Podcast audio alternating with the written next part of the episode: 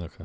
Happy Friday morning. It is the Crossing Broadcast. I am Russell Joy at Joy on Broad, joined as sometimes by Crossing Broad's own beat reporter for the Philadelphia 76ers, your team, your town, your Philadelphia 76ers, Kevin Kincaid. Kevin, how are you? What's going on, man? It's a pleasure to be with you. And if you guys are listening on Friday morning, then I am recovering from my first competitive basketball game in 10 years.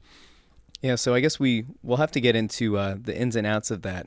As you put on Twitter, it looks like you had 5 rebounds, 4 steals, 1 block. Many would call that a T.J. McConnell stat line. I would refer you back to the great Reggie Jackson, who once played for the Philadelphia 76ers. Not the nice guard from Detroit. We're talking about Reggie with the beautiful beard, the Kimbo Slice beard. Yeah, you know, if I also had 0 points on 0 for 0 shooting. Thank you for leaving that out. I don't know if that was by design, but no, I figure, man, if I'm going to be writing about basketball, I should start playing again, you know? So it was a very, like, if you took, like, Patrick Beverley and Dennis Rodman and you took all the offense out of both of their games, that's kind of how my performance was on Thursday night. 0 points on 0 for 0 shooting is in line with apparently how LeBron James plays with the bench when he is playing as the Philadelphia 76ers on NBA 2K. TJ did not touch the floor in that game. Yeah. All starters played 24 minutes. So, hey, if nothing else, if you were on the bench, you would have also gone 0 for 0. The Crossing Broadcast, as always, is brought to you by Carlino's Market in Ardmore and Westchester. Great place to go and get your artisanal meats and cheeses, to get your pasta dishes, tomato pie, pizza. It's all there. It's the best. And if you haven't gone to Carlino's yet, I don't know what you're waiting for, but it's about time you get off the couch. If you're in the car listening to this, don't go to work. Drive yourself to Ardmore or to Westchester and go pick up some delicious Carlino's. Take it home for the missus tonight and save her the hassle of having to make you another meal, potentially. Although you might be the one who makes it yourself. Carlino's Market in Ardmore and Westchester, keeping marriages alive since a long time ago. And Amerigas. Amerigas, the nation's #1 propane provider, available at over 55,000 locations across the U.S., locally at Home Depot and 7-Eleven. We are running a promotion on crossingbroad.com/Amerigas. If you put out on Twitter or Instagram the hashtag #ShowYourTank with the most delightful picture of you and your Amerigas propane tank, you'll be entered to win. Go to crossingbroad.com/Amerigas. And all you have to do is put your name, your email, and I believe your zip code, and you'll be entered to win a $500 Amerigas propane and propane-related accessory package, $300 worth of things from Amerigas, and a $200 gift card to the Crossing Broad store. So again, thank you to Carlino's and Amerigas. So Kevin, I don't know if you heard, but there's been a development in Markelle Fultz, or at least the way that he's been reported. Kyle Neubeck, we touched on this on Wednesday, but Kyle Neubeck wrote a lengthy piece for Philly Voice. Derek Bodner did a little follow-up for The Athletic. Just wanted to kind of get your opinion as somebody who's down there for practices and is there to cover the team locally at home. What have you been seeing? You've gotten a couple of shout-outs on different podcasts recently as not having been somebody who's gotten too hyped up, too involved in the everyday fracas of the Zapruder film of Markelle Fultz. Mm-hmm. Break it down for us. I mean, it's kind of strange for me, honestly, because, you know, I didn't start on the beat until like late September, you know, and so I came on board when they had already gone through. He had already played in summer league. He already had the injury in summer league, and then disappeared for a little bit, and then came back. And like right when I started on the beat was like right when people were noticing that his free throw looked different, you know. So it's weird for me to kind of like jump right into the middle of that. But you know, trying to apply some of the other stuff that I saw doing other sports over the years, it just like. My biggest takeaway here is that Markelle's people and the Sixers are not at all on the same page. Nobody's on the same page here. And that was apparent from the beginning when his agent came out and had the whole faux pas with the shoulder being drained, which is not drained, and ended up being a cortisone shot. You know, and then they're saying, well, you know, you have the scapular balance, but he's actually, he was never medically, you know, he was, can't be medically cleared if he was never, you know, technically ruled out in the first place. So basically, more than anything, I think this is a fan base that's waited patiently through Embiid, through Simmons, through Nerlens Noel, through, you know, how many injuries over whatever couple years. I think you just shut him down for the season and just say, oh, we're moving on, we're going to figure it out next year. But the fact that Brian Colangelo says to the media straight up that he still doesn't know what happened, it's just bogus, you know? So it's, I think what it is they're basically, Markelle probably did something on his own, with his own people. The new piece of information in Kyle's story was that he's been working out on his own with his own people, like outside of Sixers control.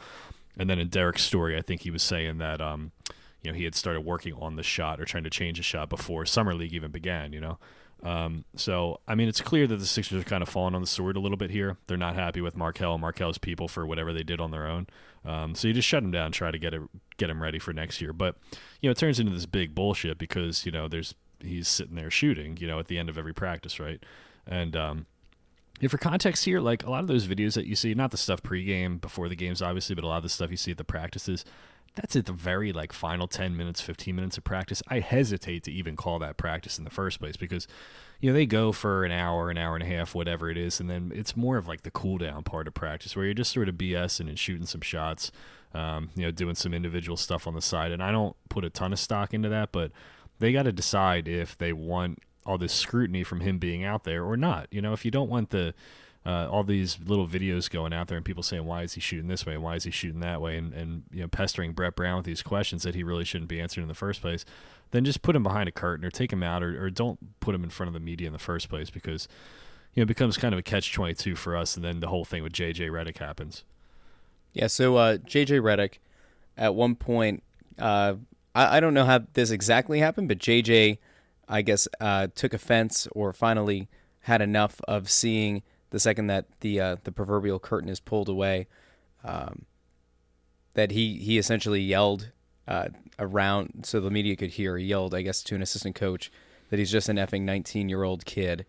Mm-hmm. And he later commented, and I was listening to the podcast that he had with TJ, and I think he mentioned on that as well that, you know, it's bordering on obsession.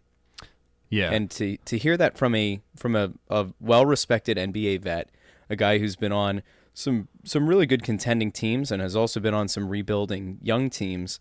You know, I think in the grand scheme of things, when we've talked about Brian Colangelo wanting to bring in veterans for their leadership, and you know, JJ and TJ even had talked about this, that when TJ first started with the team, he didn't really have vets, and he said now in his third year, or when he finally got into his third year, you know, he has JJ and he has Amir Johnson now to lean on, but you know, I don't know if that's the kind of support that anybody would have, you know, expected from JJ to step up for this 19-year-old kid. But I think it is interesting that he is willing to be as outspoken. And I don't know, how did that go over with the fellow media? No, I mean, look, it's good. It's a good thing. I mean, he's just being a good teammate. You know, I would want somebody to defend me too. You know, if stuff was happening, but. Okay, so I'll tell you straight from the beginning. We walked into, I mean, look, for context here, basically what happens is the Sixers, you walk up to their practice facility. There's like a front desk area and like a little hallway. And if you walk through the hallway and to the right is where the media room is. And it's, you know, it's closed off on three sides. It's just concrete. And then there's a window on the far side where the gym is. But there's always like a, you know, like a little like curtain like pulled down on the other side, on the gym side of it. So we can hear like sneakers, we can hear people running around, and we can hear some shouting and stuff like that. But you can't really make out like if Brett Brown's calling like, hey, we're going to work on UCLA cuts or something like that. I wouldn't be able to hear something like that, right? But so what happens is then one of the media guys will come in, you know, usually like Rob or Patrick or something, and they'll say, hey, we're open. You know, our practice session is open, right? So what happens is we walk around the corridor, we're allowed into a portion of the gym, and then we can see sort of the end of practice or when they're sort of cooling down. And we walk in, and everybody looks for Markelle right away and picks, you know, puts up their phone and starts shooting video. And JJ sees that. Gets annoyed, and he says, you know, hey, he's only fucking 19 years old. You guys are like out of control, or like leave him alone or something like that. I didn't catch exactly like what he said. And I walked over and I asked Todd and Neubeck, and I said, "Hey, did you catch all of that?" And they said, "Yeah, he was just saying like, you know, it's, you know, he doesn't like us shooting him or whatever." So when he went to speak to the media, that was the first question I asked him. I said, "JJ, you sounded like you were, you know, you were annoyed with us shooting video of Markelle. Is that something that you want to speak to?" And that's where the quote came from. And it wasn't like combative at all. I don't think he was like, he wasn't pissed off at me, and I wasn't like annoyed at him or whatever. But it's always, it's like awkward if you just like ignore that. I mean, he was clearly like pissed off at all of us in the room. So if you want to talk about it, let's talk about it, you know? And I'm glad I asked him the question, because then that sort of became like a big story and a national thing. And I don't blame him for sticking up for his teammate, you know? But then at the same time, it's like, you know, I'm like a dickhead if I do, and a dickhead if I don't, because half of my followers want Markelle Fultz video to look at, and the other half are like, well, just stop shooting the kid and leave the kid alone. So like, I don't think I've gone overboard with the videos. I try to shoot a couple of them if I'm there, and just I kind of joke about it. Here's some video, be the judge for yourself. Like, I don't make any conclusions. I don't make any sweeping statements. I'm not a basketball expert, you know, yet. So, yeah, it's you just try to walk the line there, and you try to give people what they want, but you try to be respectful of the kid at the same time, and that's basically how the story goes. All right. It was interesting. I guess maybe like one little bit of a positive that came out recently. There was video that was shot, I guess it was yesterday, pregame of it was Zach Rosenblatt posted it, of Fultz attempting some turnaround. I don't know if we're going to call these the Hezi pull-up Jimbos, but the turnaround jumpers from just outside the free throw line. And the last time we heard from Brian Colangelo, which was the first time we'd heard from him in, 2 months? Yeah. He had said that Markelle's range was only within the paint, and now he's taking some free throw line jumpers. Now, I feel like I've been the only person, or one of the only people, who has thought since the beginning of the year that I was pretty big in saying that Fultz wasn't going to come back until after the All-Star break. It sounds like conventional wisdom is finally starting to set in, that obviously that would probably be on the earliest spectrum. Is there any way that you see the Sixers really trying to force the issue of getting him in? Like a scenario that kind of comes to mind is the Sixers are fighting somewhere in that. I think 6 through 8 are going to probably be a close cluster in the standings at the end of the season. And if you're looking for the perfect matchup, you're looking to avoid Boston, or maybe even if Cleveland's new form, since they essentially blew up and rebuilt the entire Cavaliers team Humpty Dumpty style. Yeah. You know, if you're trying to find that perfect matchup and you're not getting production from Jarrad Bayless, which is pretty fair to say will be the case, is there any scenario where you do think that Fultz is going to be thrust into action? Or really, is this just something where the general feeling coming out of the building is that they're going to shut him down for the year? I mean, I think the general feeling is that they're going to shut him down, but I would put him in if he's ready to play.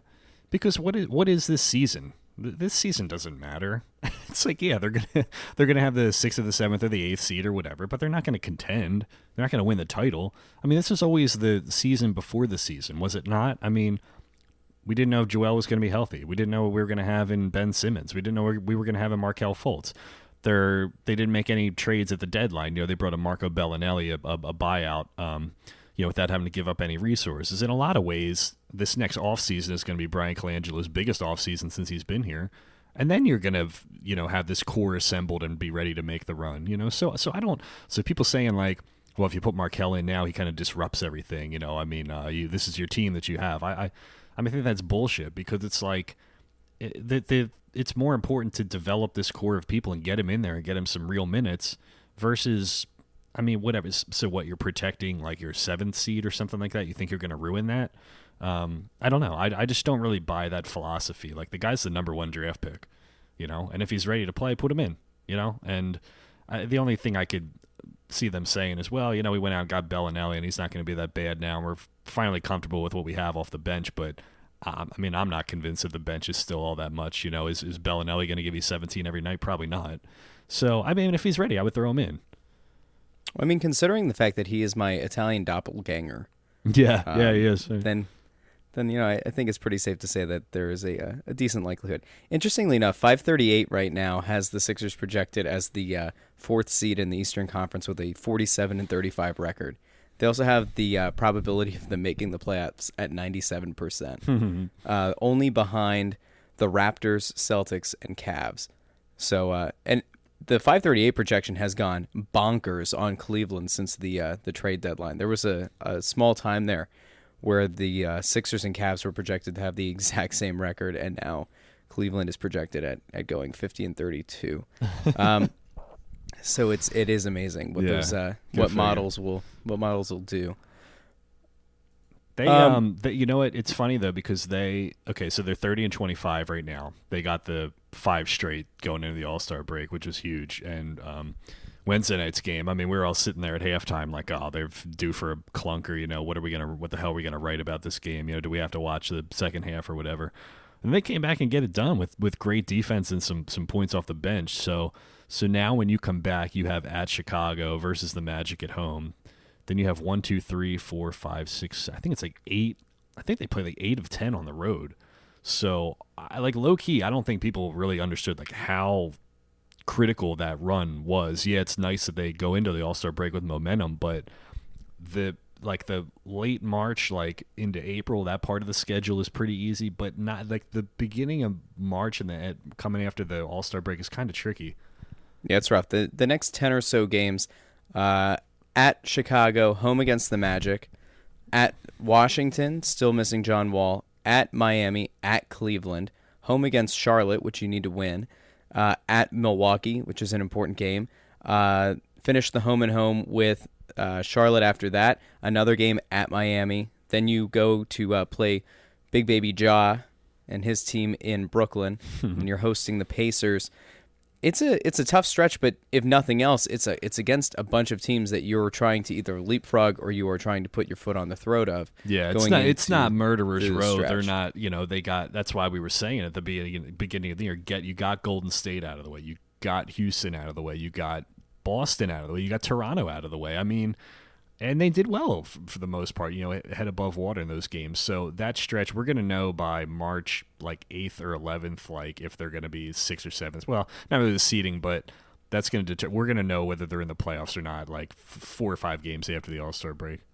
The only real challenges that they have left on their schedule would appear to be a home game on the 24th against Minnesota. And they've got Cleveland one time. Yeah, I think they play Cleveland at home. Cleveland at home in April. I think there's a game there, and then they finish with Milwaukee, but that game's at home also. But they have a couple games again. It's Atlanta in there, so I mean, it looks pretty good, man. I'm not saying, but I'm just saying. So let's play a little game first before we get into Jahlil Okafor. No, I want to really quick. I think it's important that we kind of talk about the real screw-up that Adam Silver has committed. He's committed a crime on multiple occasions by leaving Ben Simmons off of the All-Star team. And Goran Dragić is a guy who made, I think he was the first alternate that was picked. And Dragić making the All-Star team doesn't make a whole lot of sense unless the criteria that Adam Silver was using was either to go specifically off of what the coach's vote was, which I don't know if we ever had access to, or if it was just to try to capture some of the Miami crowd. But Dragić is currently averaging 17 points a game, which is up about 3.5 points from his career average. His assist numbers are about the same. His shooting percentage is about the same. Three-point field goal percentage is about the same. But when you compare his numbers to the rookie Ben Simmons, Simmons blows him out of the water. The only two stats that Dragić is ahead of Simmons on are points per game, where he leads him by a full point, and three-point shooting. And that's it. Ben shoots a higher percentage from the floor. Ben averages more free throw attempts per game. He averages 3.5 or 4 rebounds more per game. He's averaging 3 more assists per game. He's averaging twice as many steals per game, a block more per game. I don't get it. I know that the optics of the way that All-Star teams are constructed and the way that coaches vote and the way that these things get put together. You know, I get that a lot of that has to do with what the team's record is, hence why Bradley Beal and John Wall made the All-Star team, and they you know, represent one of the top three, top four teams in the conference. So people thought that they deserved to have two. They thought that Boston deserved to have two because they had Kyrie Irving and Al Horford, and they were having such a great season. Mm-hmm. And that people were worried or didn't like the optics of giving what was perceived at the time to be probably like an 8th or 9th seed Sixers team two All-Stars. But, you know, on the flip side of that, you had Anthony Davis and DeMarcus Cousins playing for seventh seed. Okay. You know, DeMarcus and Anthony Davis are both starters for the Western Conference, and they were in the same kind of boat. They were a fringe playoff team in their conference. Right. Now DeMarcus is down, but I don't get the double standard. I don't know if it's because the team is young. I don't know if it's because so many people had these like unrealistically high expectations for what the Sixers would be because the Eastern Conference is devoid of talent. But I don't get it. I really don't. And the concept that Dragić should have been the first alternate doesn't make any sense to me.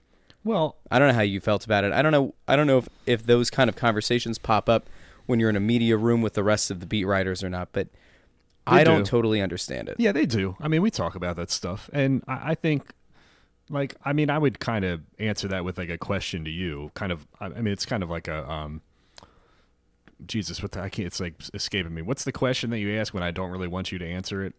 A rhetorical question, yeah. There we go. Like, what is the All-Star game? You know, it's like, do you see it as like a showcase of NBA talent?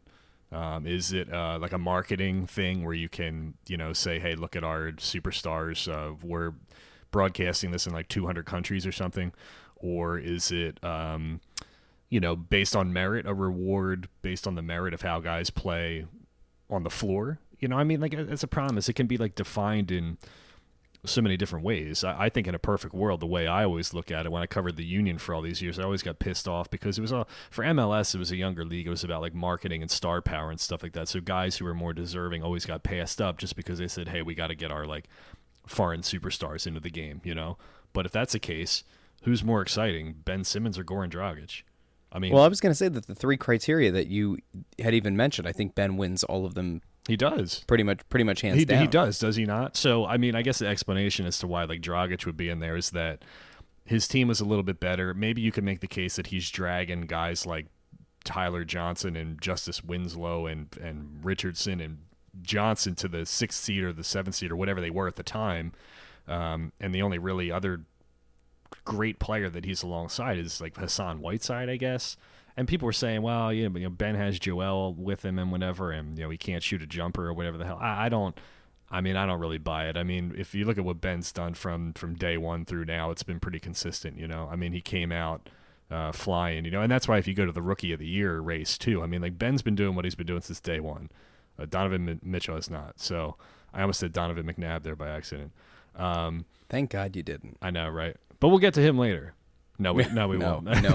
No, we certainly will not. But listen, like, no, but you know what I'm saying, Russ? It's not like, yeah, like Dragić. I get it. He's a veteran guy. He's having a nice, you know, a nice season. But to me, the only All-Star in Miami is Eric Spoelstra. So, wow, that's a lot. How's that for a take? That's probably the first NBA take that I've ever dropped. You know, it's a pretty terrible. And by the way, how did things become a take? Like, now any opinion that you give is like a hot take, and people are just ready to tell you that you're wrong and tweet the old takes exposed guy and like let you know that you're an asshole. You know, I just think it's interesting that it was your first take.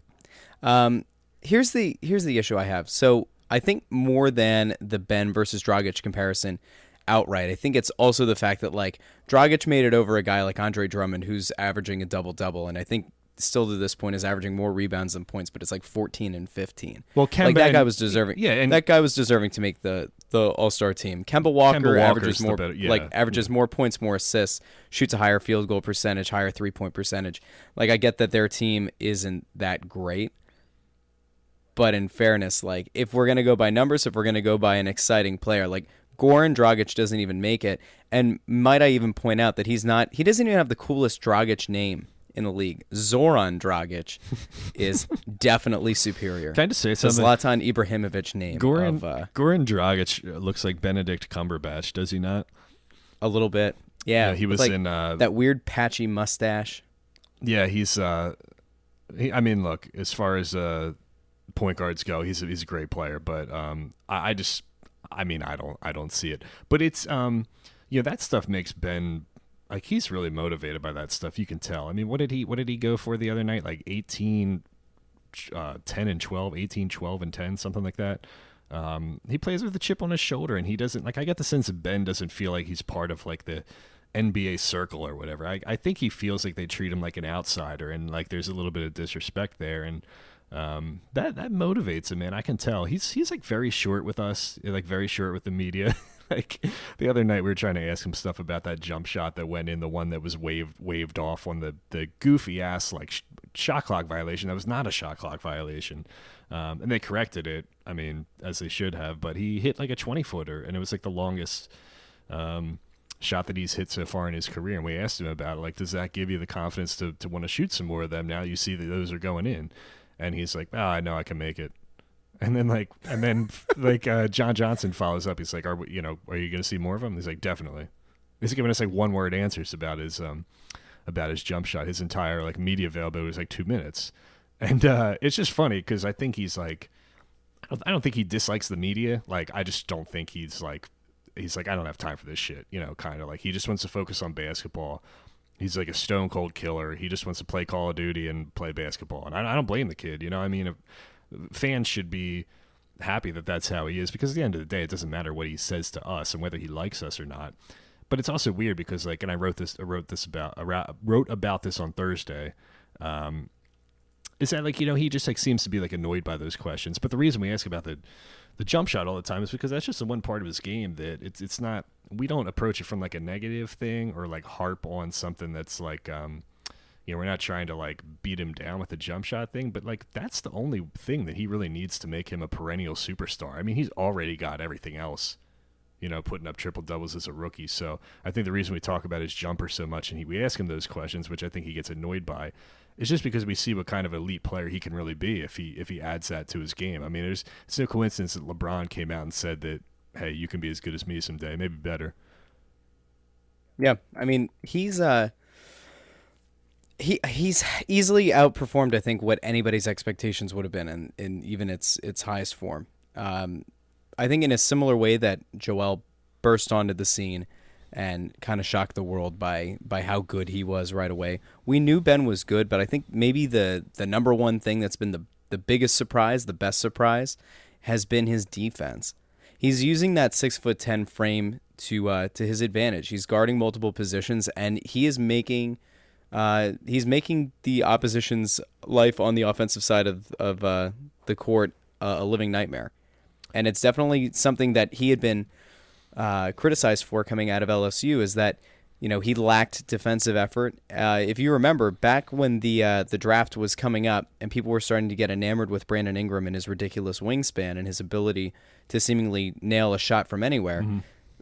the biggest crowd that were pro-Ingram over Ben Simmons were based on the thought that Ingram was going to become the next Kevin Durant, use that wingspan and become a defensive terror, where Ben, you know, supposedly had slow feet and had, you know, displayed an unwillingness to defend on the ball. I think that might be like the number one thing, and I wonder how much of that has to do with Brett, how much of it has to do with guys like TJ who run around like their hair is on fire. And also, like, not being afraid to take a risk defensively, going for a steal, knowing that you've got Joel, you know, guarding the hoop behind you. Yeah, and I mean, he's got long arms. He's really athletic. And, you know, it's funny how, you know, even when they play as bad as they did in the first half the other night, they're always going to be in games if they play the kind of defense that they do. I mean, their defensive rating is what, like third? I think it's third or fourth right now in the NBA. Yep. And they held Miami Which is nutty. For as young as this team is, you do not see young teams getting even near the top 10 in defensive efficiency. Yeah. To be in the top 3, top 4 in the entire league, it speaks to the culture that Brett Brown has been establishing for these past few years. Like, it really is incredible. Well, and Brett was joking the other day because we were asking about, like, you know, I think it was Celts asked him, like, you know, what did you say to Marco Bellinelli when you were talking to him on the phone about recruiting him to come to Philadelphia? And Brett said, you know, he agreed to let me yell at him about his defense, you know, because Marco Bellinelli is not like Bruce Bowen out there, as we all know, you know, so that was going to be a key. If he was going to come play for this team, you're going to have to play the same kind of defense that everybody else does. And so I think a lot of it, yeah, it does have to do with Brett, but I think everybody just underestimated Ben's just raw talent and his raw athleticism. You know, when you got that kind of wingspan out there and you're playing a 6'10" point guard, I mean, you know, it's hard to state how difficult it is to move the ball around when you have so much athleticism out there. Yeah. Really quick, I think it's also important that we talk about a former Sixer who went on to much greener pastures in Brooklyn, who, you know, in the immediate aftermath of the trade, Jahlil Okafor was looked at by the Brooklyn media as a reclamation project, but also somebody who had, you know, great potential. And after all, you got to acquire a second-round pick, and all you had to give up was and you got Nick Stauskas, and all you had to give up was Trevor Booker. All those people seem to have gone away really quickly. It was kind of like the Fire Brett Brown crew that's essentially disappeared from Sixers Twitter for the better part of like the last week and a half, 2 weeks. Yeah. All of those people beating the drum that Ja was was going to be a great addition to the Brooklyn Nets. I always want to call them New Jersey Nets and go back to the Jason Kidd, Kenyon Martin, and Vince Carter glory days. The fact that Ja has proven to be just as bad as he ever was in Philadelphia, I don't get Schadenfreude from this. I did think that Ja was going to eventually care enough to learn how to defend, or to like this vegan diet was somehow going to make him quicker. But Cog and Toboggan wrote for the website today. He pretty much did a roundup of all of these Nets writers and Nets fans. One stat that popped out was that the Nets have lost their last 6 games. They are a minus 70 net rating in Jahlil Okafor's 77 minutes on the floor in those 6 games. They're a plus 10 the minutes he's not on the court. And I saw earlier this week, and the number might be off by a slight bit, but Brooklyn is projected as a like 38 win team without Jahlil Okafor on the floor. With him on the floor, they are projected to be, I think it's a 2 or 3 win team. That's nuts. Yeah. Yeah, that I mean, like, we knew his net rating was awful, but like, man, that's all kinds of historical, by far historical worsts in the NBA. Well, yeah, and I'm kind of like you. I mean, I didn't want to, you know, I'm not rooting for the guy to fail or anything like that. And I was kind of neutral on him at the beginning of the year, hoping that, you know, maybe, you know, this new diet and his new, you know, attitude or whatever kind of helps him out, you know, and he can give you something off the bench, 8 to 10 points off the bench, but. I mean, not just, you know what it is, Russ, it's just not even just looking at him physically or, like, athletically or anything like that. He just, like mentally on the defensive end, he just looks like he's, like, completely lost, you know?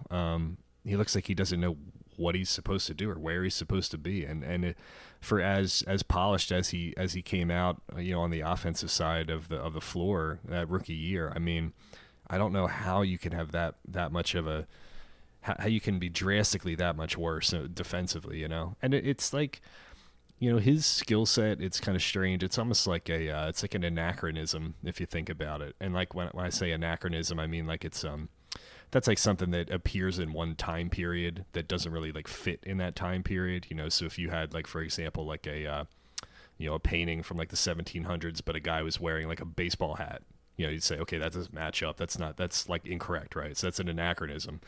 That's your I think I saw that on Pawn Stars once. There you go. That's your English lesson for the day. But like his skill set is exactly that. I mean, like he's got a big man like low post game in an NBA that is much more about tempo and pace and stretching the floor these days, and he just looks completely lost on the defensive end. So I mean, it's, you know, it's validation, it's justification.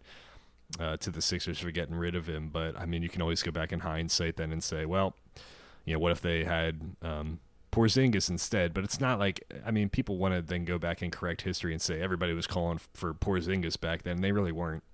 No, they that's like one of the narratives that I think drives me the craziest is, you know, the pro-Hinkie people, the anti-Hinkie people, they all want to harp on this Okafor pick and then like spinning the conspiracy of was it a Josh Harris forced move to go with Ja over Kristaps.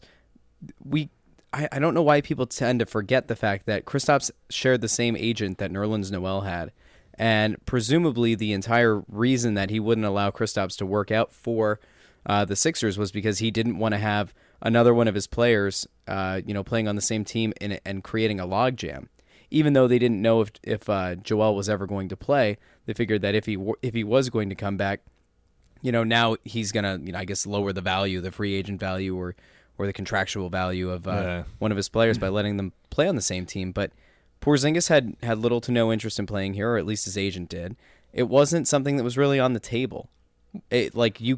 I don't know if we've had anyone that's been drafted in like the last 2 or 3 years where they have the player or the agent has definitively come out and said that they do not want their player to get drafted to that team, and then the player refused to play. You know, but I don't remember an NBA team, you know, defying the wishes of an agent in public. Like it was almost like the only thing that I can think of where something like that happened was when Eli Manning was drafted by San Diego, right? Right. But that was all because they had a trade worked out to send him elsewhere. But he even hated the optics of, you know, having to wear the Chargers stuff on draft day. That's just all. So. I mean, all that stuff's a waste of time. You could sit here forever and say, you know, let's redo the entire 2014 draft, or, you know, they should have had this guy instead of this guy, and they should have whatever. You know, Eagles fans for years said, well, we could have had Earl Thomas over Brandon Graham, right? And, well, Brandon Graham just won your first Super Bowl ever, you know. So I'm not saying that's Jahlil Okafor by any means, but you know what I mean? It's like that's all arbitrary bullshit that you can just say, well, we could have had this guy instead of this guy, or we should have done this instead of this. And most of the time, the only time there's any validation for any of that is when the Cleveland Browns fuck it up like they always do. But, you know, other than that, you're just correcting things in an arbitrary nature, so it just seems like a waste of time. But, you know, right, back then, I really don't remember anybody clamoring for Porzingis, and the New York Knicks fans didn't want him, you know, as you clearly know. Yep, they booed the hell out of him when he got drafted. Yeah, they gave him I can't believe I'm going to mention him again, but they gave him a Donovan McNabb treatment. That's 2 Donovan mentions in one. I just died on the inside a little bit. I mentioned Donovan twice in this podcast, and I didn't mention Nick Foles or Carson Wentz once. You didn't mention Landon Donovan either, who's now playing in Mexico. Yeah, that's some shit too. I have a little game to play. And it is parallel time. I always like to say that so many of the things that happen in Philadelphia sports would just make a lot more sense if you followed all 5 Philadelphia sports teams, and I'm not including the Soul or the Wings in that. I mean the Philadelphia Union. Kevin, if you had to compare one Philadelphia 76er to the great C.J. Sapong, who would it be? Geez, it's a good question. A guy who gets like hacked and never gets a foul call, maybe. I don't know. You know, he's kind of got that Trevor Booker kind of game to him, doesn't he? You know, a real energy guy. He's a real hustle guy. You know, maybe not the most polished attacker offensively, but he's going to give you a. It's going to give you. Does anybody win the? Who wins the? I think we can retroactively go back and say this is Ja. But who wins the El Senio Award for showing up overweight? Oh, God. Yeah, it's Ja. Yeah, it's got to be Ja. Yeah, I mean, it has to be. Yeah. Yeah, how about that, too? The only thing anybody has to know about the Union right now, if there are any Union fans listening to this, is that they're in line for another bullshit season right now. I'm like, completely bored with that team. Who wins the Roland Alberg Award for somebody who's narcissistic enough to go up and try to force somebody off the free throw line? You don't have to answer that.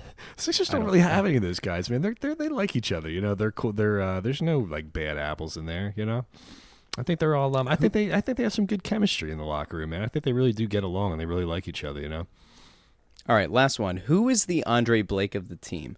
The guy who will presumably come out of nowhere and could eventually move on to a title contending team if it is not here. Well, he's kind of like Joel because generally the Union are dog shit when he doesn't play. That's not to take away anything from the backup goalkeeper, but like he's your best dude, and you know, like when you don't have him, things are, things just ain't the same.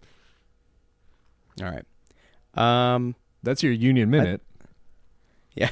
The Union Man. Really quick, I don't know if anybody caught it. I tweeted it out this morning. There's a podcast I really like. It's called Reply All. They did the second half of their most recent episode titled Trust the Process. They hit on the concept of what Trust the Process was. They brought somebody in from, I think, NPR, who is, I guess, a Sixers fan, but he was anti-Hinkie. Mm. And I love Reply All. I think they do a great job. But I was a bit underwhelmed by the NPR guy. He just missed a lot of the context of the way that things went down. Well, you mean like NPR was kind of dry? I'm stunned. Yeah. I'm stunned that NPR was didn't really have the energy or the enthusiasm or like the, you know, that moxie that you get on the on the crossing broadcast. Yeah. That's yeah. Hey, real quick, you are we going to talk about? Are we going to mention the Eagles? Do we have anything to say about the Eagles? They won the Super Bowl. They did, and you know what? I'm kind of like annoyed that people on. Well, I mean, I don't know why I would use this as judgment, like, but on sports radio, like people are calling in and like want to talk about like, well, what do we, you know, next year who stays and who goes, or should you trade Foles for a bunch of draft picks, or you know, is Carson Wentz going to be ready or whatever? It's like, dude, like they just won the first Super Bowl in franchise history, and people want to like call and like do this whole like song and dance already. Like, man, just bask in it, just enjoy it, man. You just had the parade. Like, I mean, it's such a typical Philly sports fan thing that they're like already ready to move on from like the greatest triumph that this city has ever known. I guess I can't disagree with you, but like, there's no rest for the weary. They won. Move on. Now that people getting greedy, they're like, "Well, we need a union season to prepare for. We've got Gabe Kapler showing up with like his skin tight shirts on, right? Like they're bringing the powder blue uniforms back for Thursday games. Do you have anything to say? Or, like, do you know anything about baseball, or is like Bob's just going to be our baseball guy this year? I know some stuff about baseball because I love October baseball, man. But I feel like, you know, between the Eagles and the Sixers and the Union, like I just can't fit any more like information right now. By the way, I have a baseball point to make. I want someone to eat crow. It could be every human being who tweeted at me in the spring when I brought this up, and I've already confronted Kyle about it a little bit. I will confront him about it tomorrow when I go to help him do some shirts, which I know you've been doing. You'll be down there tomorrow, right? We'll be. I believe so. So that'll be fun. It came out. Jim Salisbury was the one who tweeted it out a few days ago. That Tommy Joseph was taking ground balls at third base. I brought this up in the spring, mostly as a joke, but I said that Michael Franco was such trash last season that what's the worst that it could have done to have Tommy Joseph take a few reps at third base? Obviously, what could go wrong is he could give up, you know, like he can have four errors out at the hot corner, but he took some grounders at third, and I felt vindicated. And I know that it is one thing to take some ground balls at third, and it's another thing to play in a spring training game, and it's another thing to actually play in a regular season game at third. But hell, if they're going to send Rhys Hoskins out to the outfield to let Carlos Santana put his guitar down and play first base, then, you know, let Tommy go out there. Maybe, you know, I think Tommy Joseph is the new underdog. I think he's a guy that we need to embrace.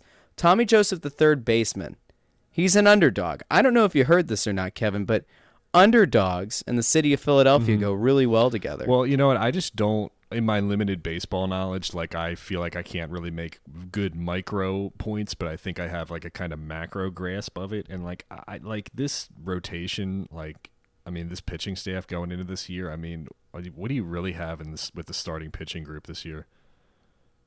It's all stuff you're used to. I mean, you've got Nola, Velasquez trying to strike guys out and hope his arm doesn't blow up. Eflin. I mean, there's nothing like Matt Klentak.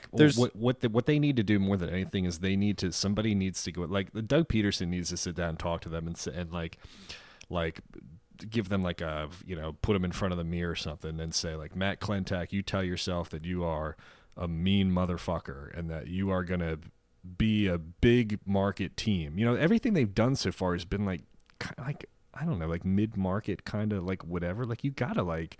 Go do it. This is a big sports market. You're the Phillies, you know. You had a great run not long ago. You know, they can't be like pussyfooting around here with these like half-ass moves and conservative stuff. Like, just go do it, man. Just go be a big market team because that's what you are. Yeah, and that's the thing that drives me nuts, too. Like, I've been beating this drum. I started this...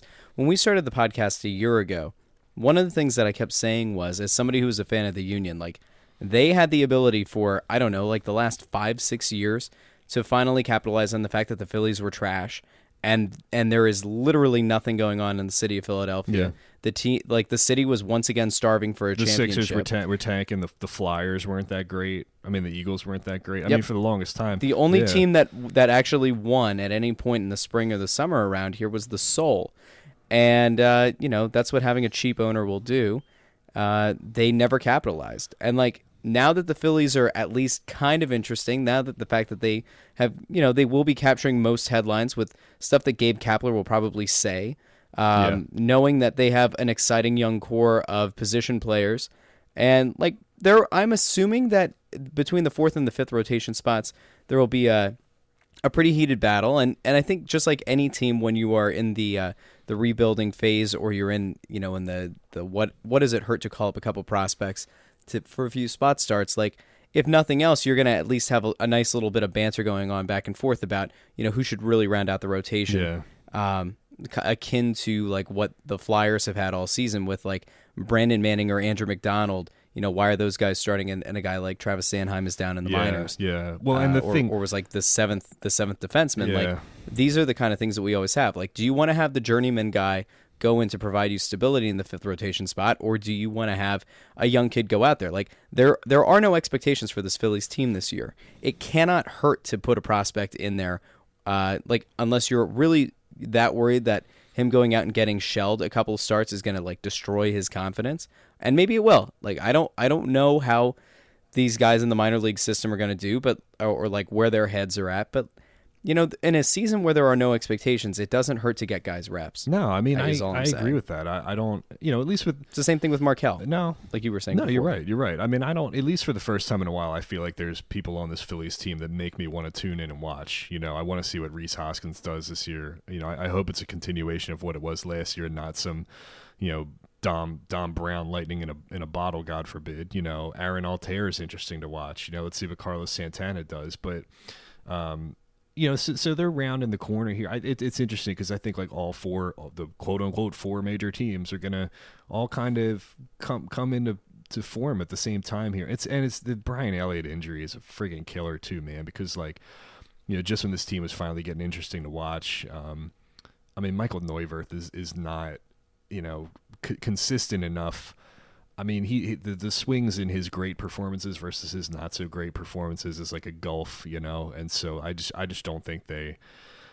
I mean, I'm kind of down on the Flyers after that injury, but, you know, so I think a lot of it's on the Sixers now, is it not? I mean, because the Phillies are just going to be starting, the Flyers might kind of limp to the finish here, depending on what kind of goaltending they get, and the Eagles are done. So, like, kind of the onus now is on the Sixers, and the Union are probably going to be dog shit again, you know. So that's kind of where you're at now, you know. Yep, that's the outlook. Is there?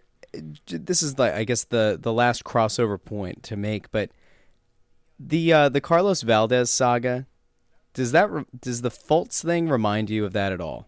The agent issues and the seeming lack of communication and cohesion in the message that's coming out of the agent and the team. Yeah, that's a good comparison, actually. I, you know, because I kind of compare the Fultz thing a little bit to the Maurice Adew situation. If people aren't familiar with that, Maurice Adew was the Philadelphia Union captain, and he was the second highest paid player on the team.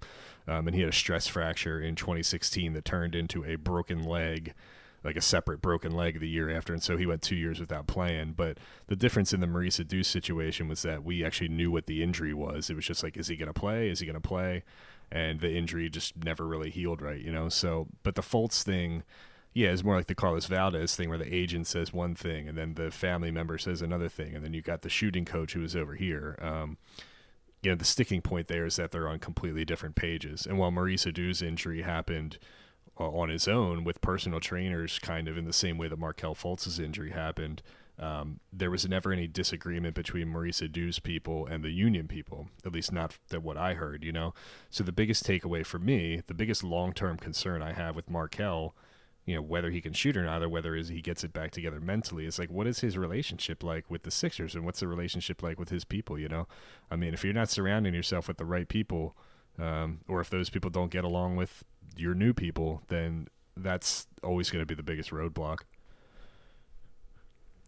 Last thing before we get and going. They thought that Valdez's knees were busted too when he came back in 2014. That's why there's a discrepancy there, because he thought he was healthy and his agent thought he was healthy, and the Union said, I don't know, his knees aren't what they're supposed to be. Is that because he was riding a bike and he hit a dirt jump the wrong way? I can't speak. Some imbalance in his knees. I cannot speak to that. I know people have mocked that theory, but I really want that to be the case. Well, nobody knows. Be the reason that this all went sideways. And listen, I mean, it's not. Unfortunately, the longer you hold Markelle away from the media, the more of a feeding frenzy it's going to be when he comes back with like 400 people in front of him trying to all get their question in. And I mean, you've created that monster now for yourself. You've painted yourself into a corner where that's what it is eventually going to have to be. You know, he went on TNT during the broadcast the other night and did the thing with Caron Butler. Caron Butler has the same agent as Markelle Fultz, Raymond Brothers, and, you know, answered like three planned questions ahead of time to do some media with that. And look, I don't want to kill a 19-year-old kid. And like in a perfect world, all of the beat writers get together and we say, hey, we're not going to, you know, murder the kid. We're just going to say, look, Markelle, hey, the floor is yours. Just tell us what happened. Go from the beginning. You know, what do you want to say? What can you tell us? And try to get it out of him that way, you know, because it's not fair then for them to put him.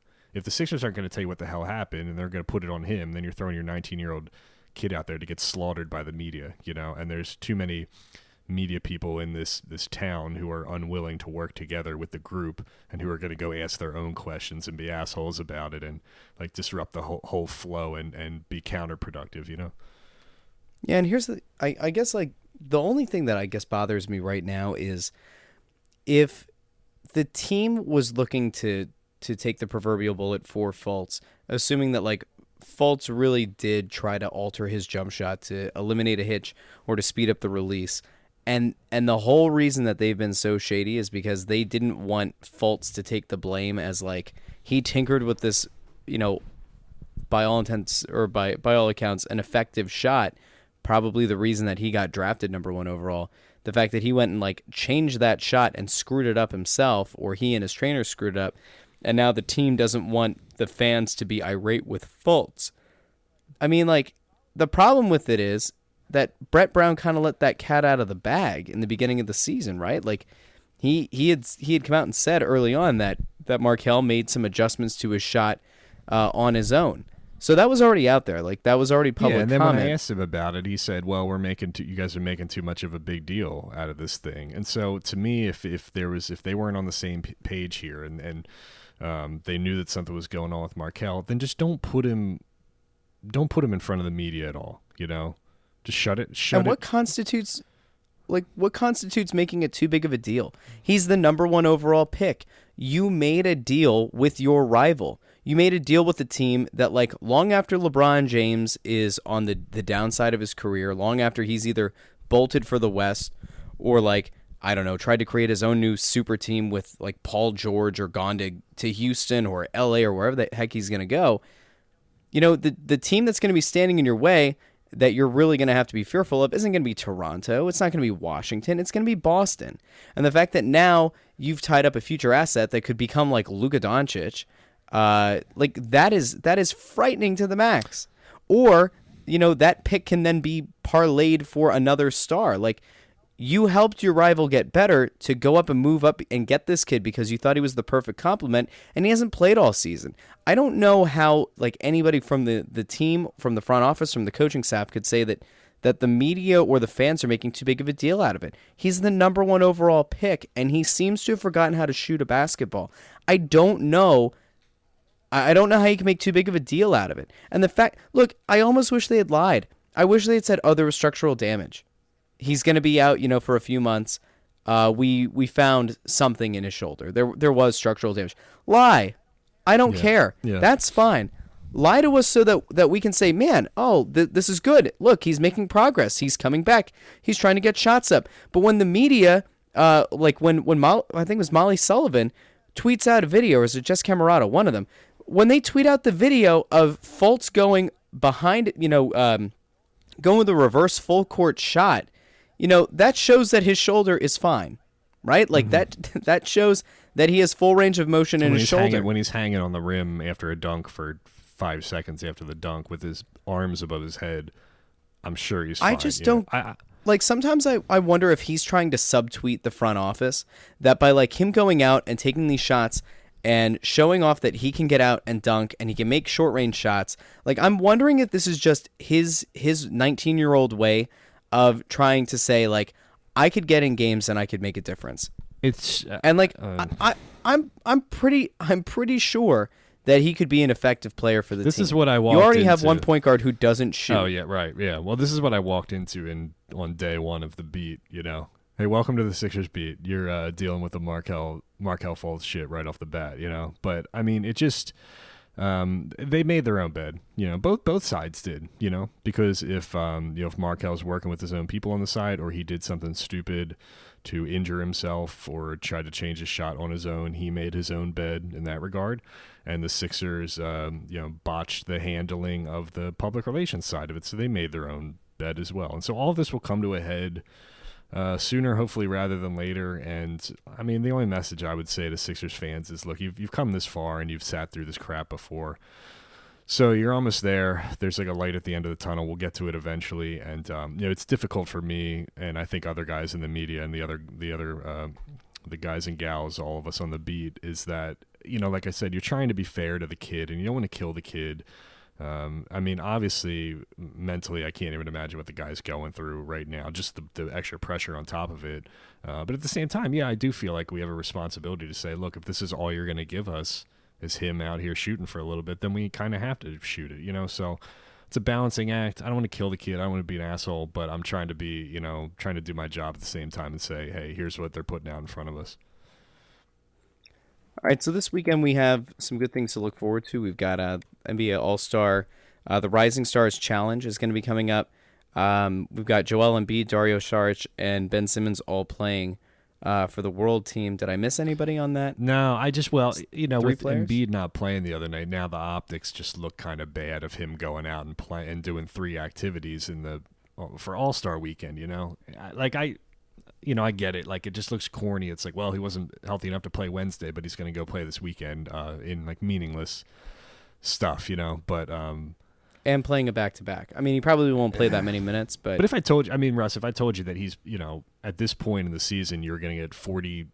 he played 44 games or something out of 55, and that he was going to play 16 out of the last 18, and that he would be doing a couple... That he's already done two back-to-backs so far this year.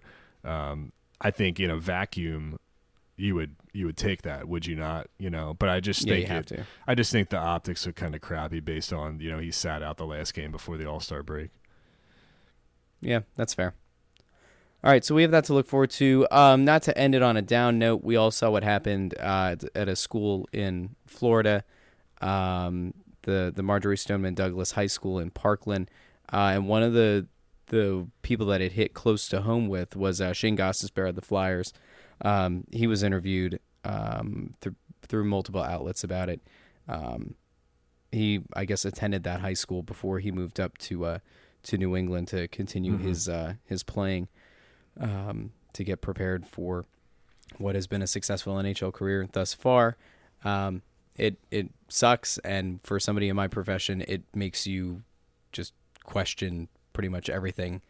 It makes you question every kind of policy, every kind of procedure that you have, and as a parent, it makes you even that much more mindful of how screwed up this world is and how sports is supposed to be an escape from it. But I know some people hate the concept of thoughts and prayers, but it is a thing, and I don't want to get political. Well, I would like to shout out.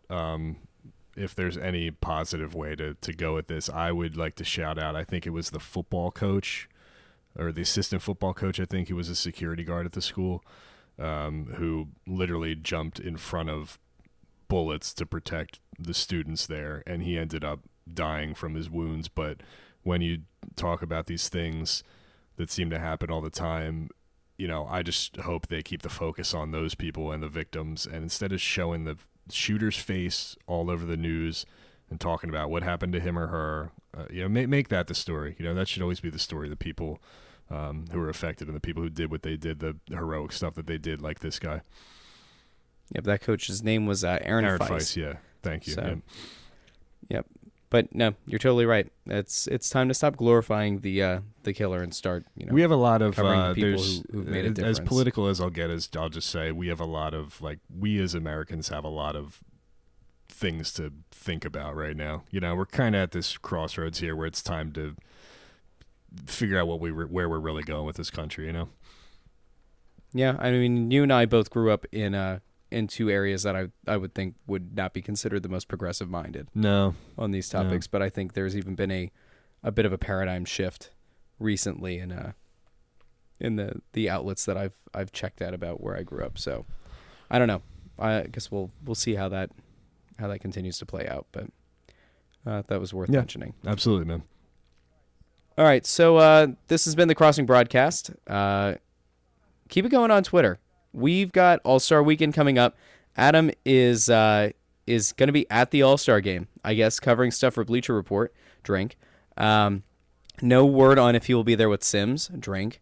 Or if Sims will have that top button buttoned. Drink again. But anyway, he's there. He won't be with us on Monday. I think Kyle will be back on Monday, assuming that he gets out from under the pile of Philly special shirts and the No One Likes Us shirts. Kevin and I are going to go down, and we're going to try to bail him out tomorrow. So hopefully the website will continue to function and survive. I feel like it's not a good thing that the three of us are all going to be in the same area. We made this joke. You had gone at this point the day of the parade, but I think we had both investors, Kyle, me, I want to say Bob, Phil, and maybe someone else. We were all in the elevator together. And we were like, if this elevator goes down, who runs the website? Me and Coggin, I guess, would be the only ones left, right? It sounds about right. That the crappy drama that with Kiefer Sutherland that's on TV right now. What's it called? Designated Survivor? Yo, whoa. Let's not go crappy. Oh, I don't know. I only saw one episode. I only saw the first season. Well, of course, only ABC could take a guy who's Jack freaking Bauer and somehow emasculate him and turn him into this nerdy what was it, the head of the house, the urban housing housing, and oh my god. And they just, every time somebody would bust in and go after him, I'm just come on, Jack, pop him. What are you doing, Jack? Let's go. I'm waiting in the midst of a chaos scene for him to pull out his phone and hear the doo-doo-doo-doo. Well, Sarah, damn it, Chloe! Sarah and I just started the latest season of Homeland, I guess. I kind of wanted to finish Narcos because we got to season 3, but I guess it's not a spoiler because if you know anything... Don't spoil... No, it's not a spoiler because it's history. Don't spoil Homeland because I'm only halfway through the past season. Yeah, Narcos. Basically, okay, it's like spoil that. Well, I mean, Pablo Escobar is the guy in it, but they kill Pablo Escobar, right? Everybody knows that. So no, I didn't know. Well, now you know. So then it turned in season 3, there's a different antagonist or whatever, and so we just I was kind of interested in seeing the end of it, but she was like, whatever. So let's go watch Carrie Matheson or whatever, you know. Yeah, I'm halfway through the last season of Homeland. I didn't realize that the new season had started. Yeah, me neither until we showed up on the TV the other night. So, favorite character from Homeland? Go. Who's my favorite character from Homeland? I don't know. I'll go with Brody. How about that? Ooh. He came around. I'm a big fan of Saul Berenson. Yeah, you would be. Do you realize that it took me until last year? It was my wife who dropped the bombshell on me that he played Inigo Montoya. Really? I had no idea.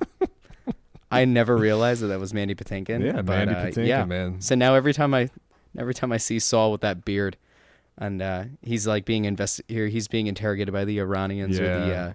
Or he's in the Israelis. I'm expecting him to go, my name is Inigo Montoya. You killed my father. Well, that's good. That's good. Now that's good. Inigo Montoya knowledge out of you, Russ. And I think that's probably inappropriate. I think we can end on a high note with that. Yeah, I think it's time to go. Is that a low? Crossing broadcast, as always, brought to you by Carlino's Market and Amerigas. Follow us on Twitter at Adam Lefko, at Crossing Broad, at Joy on Broad, and heck, throw the host of It's Always Soccer in Philadelphia, Kevin Kincaid, throw him a follow. Appreciate as well. That. He might not get you that much Markelle Fultz the Pruder film, but he will give you some opinions that are fair and balanced. He reports, you decide. Appreciate that. Thank you for listening to the Crossing Broadcast. We will talk to you again on Monday.